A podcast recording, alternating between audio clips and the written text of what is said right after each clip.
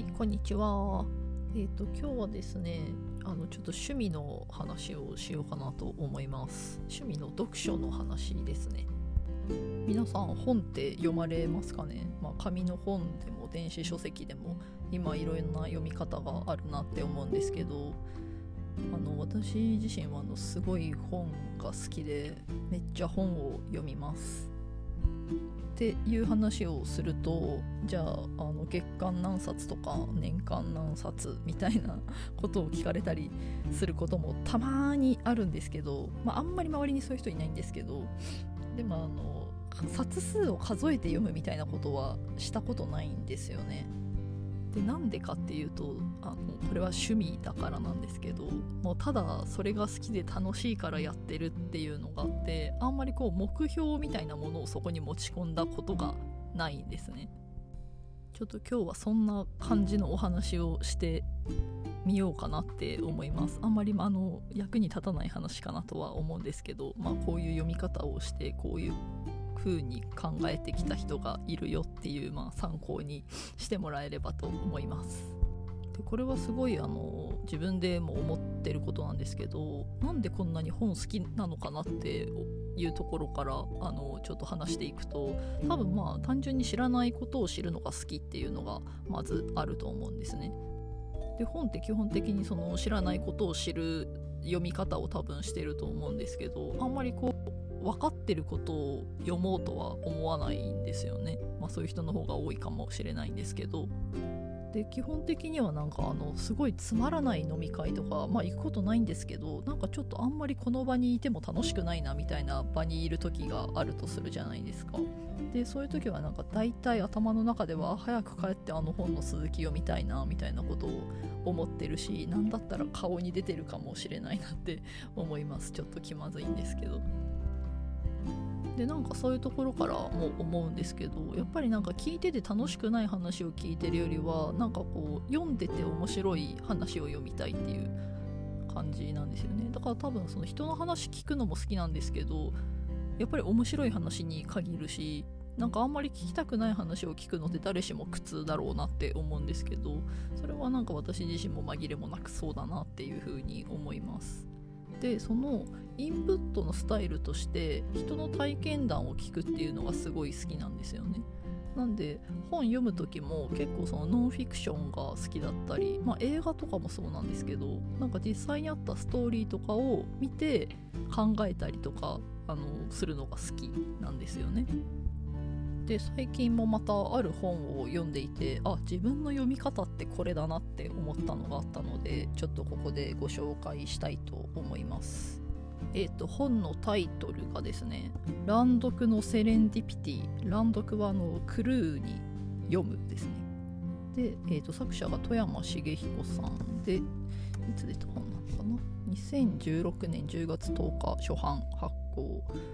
富山茂彦さんは、えーと、お茶の水女子大学名誉教授というふうに記載があるんですけど、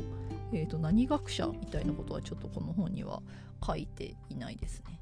でこの「乱読のセレンディピティ」っていう本の何ですかねこのサブタイトルみたいなのが思いがけないことを発見するための読書術っていうあの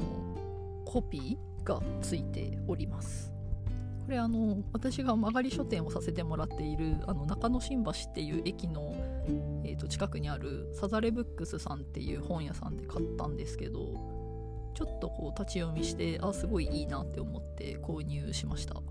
で私あのサザレブックスさんの選書がすごい好きであの、まあ、そんなに大きい書店じゃないんですけどなんか大体こう自分の本棚の納本で本を納めに行った時にいろいろ棚を見てるとなんか読みたい本が必ずあるみたいな本屋さんです。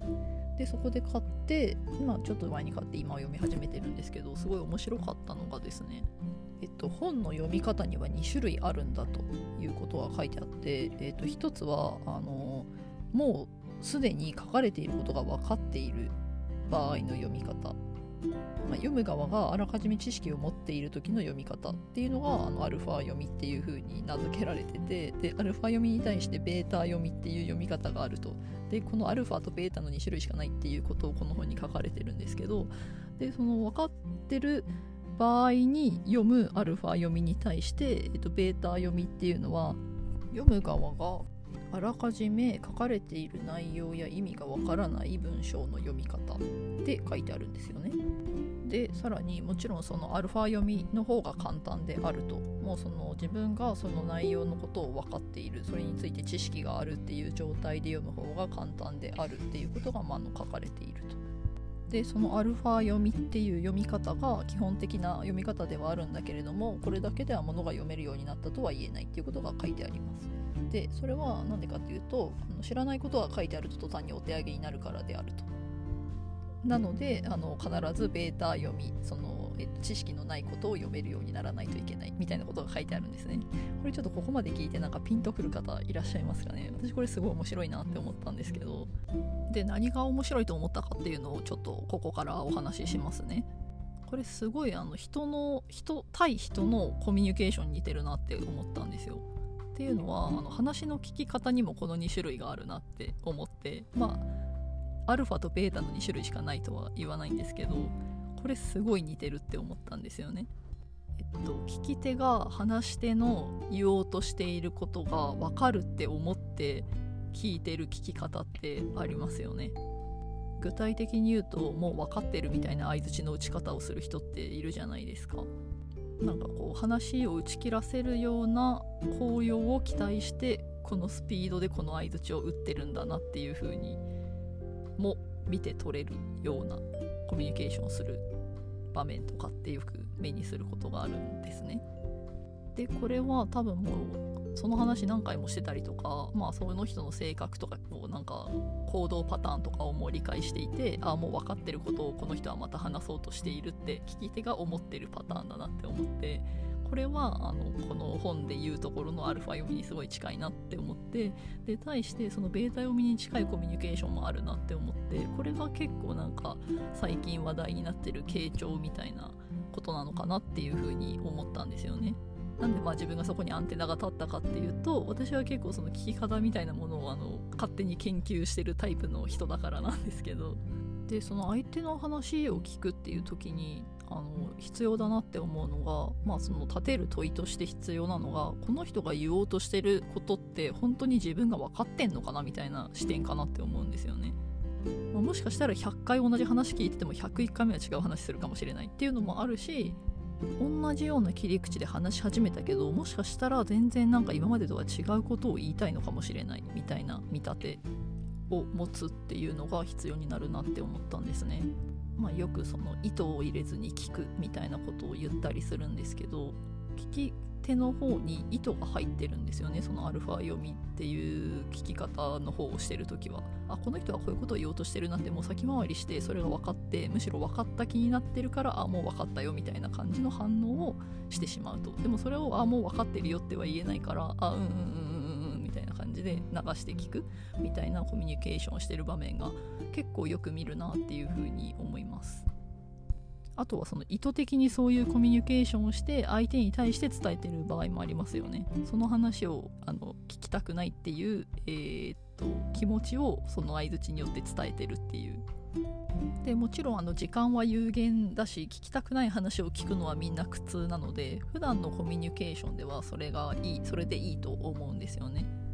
なんですけど、えーと、今結構その傾聴っていうスキルが話題になってるのを見ていて私が思うのはやっぱりその傾聴っていうものを学びながらだったりとかそれを求められてる立場でそういうアルファ読みみたいな聞き方をするのってやっぱり良くないよねっていうことなんですよね。なんでかっていうと大体その傾聴が必要ですよって言われる場面ってその心理的安全性をあの構築しようとか、まあ、よく言うそのラポールっていう信頼関係を作ろうねっていう場面でそれが必要ですよねっていうことが言われると思うんですけどそういう聞き方をしてる人を信用できるかって言ったらやっぱりできないじゃないですか。あこの人は自分の話に興味がないんだなって思ってる状態でそれ以上自分が本当に思ってることを話そうと思うかっていう質問をされたら大体の人はやっぱりノーじゃないかなって思うんですよね。でよくそのコーチングの本とかもそうなんですけど傾聴の本みたいなその指南書みたいなものを読んだりするとあの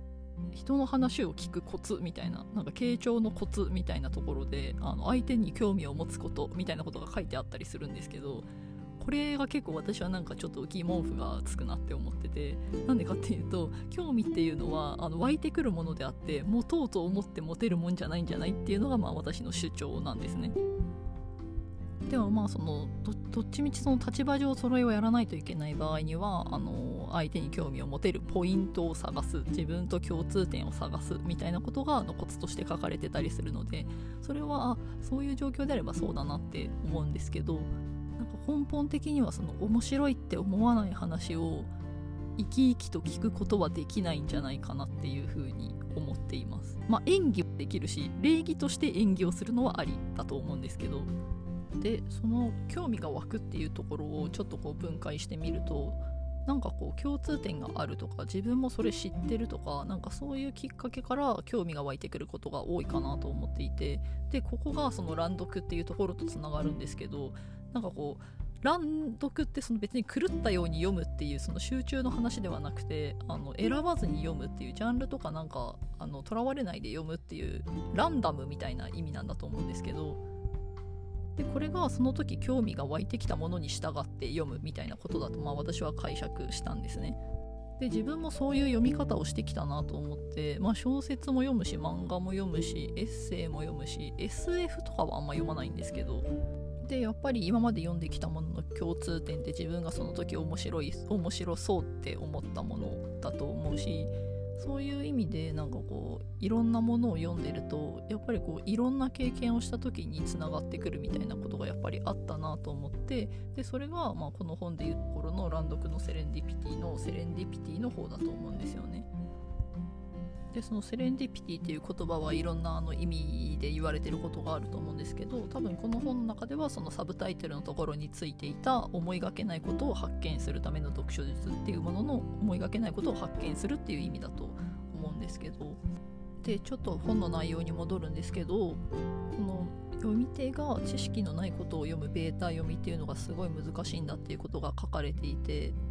その分からないことを読むっていうのはかなり高度なものが求められるんだと書いてあるんですけどこれを見て思い出したのが、まあ、これまさにちょっとセレンディピティ的な思い出し方だったんですけどあのちょっと前にニュースで見たホストのお話であの歌舞伎町かちょっと分かんないんですけどなんかねあのホストを束ねるマネージャーみたいな人があの若手のホストに小学校か中学校の国語のドリルをさせてたんですよ。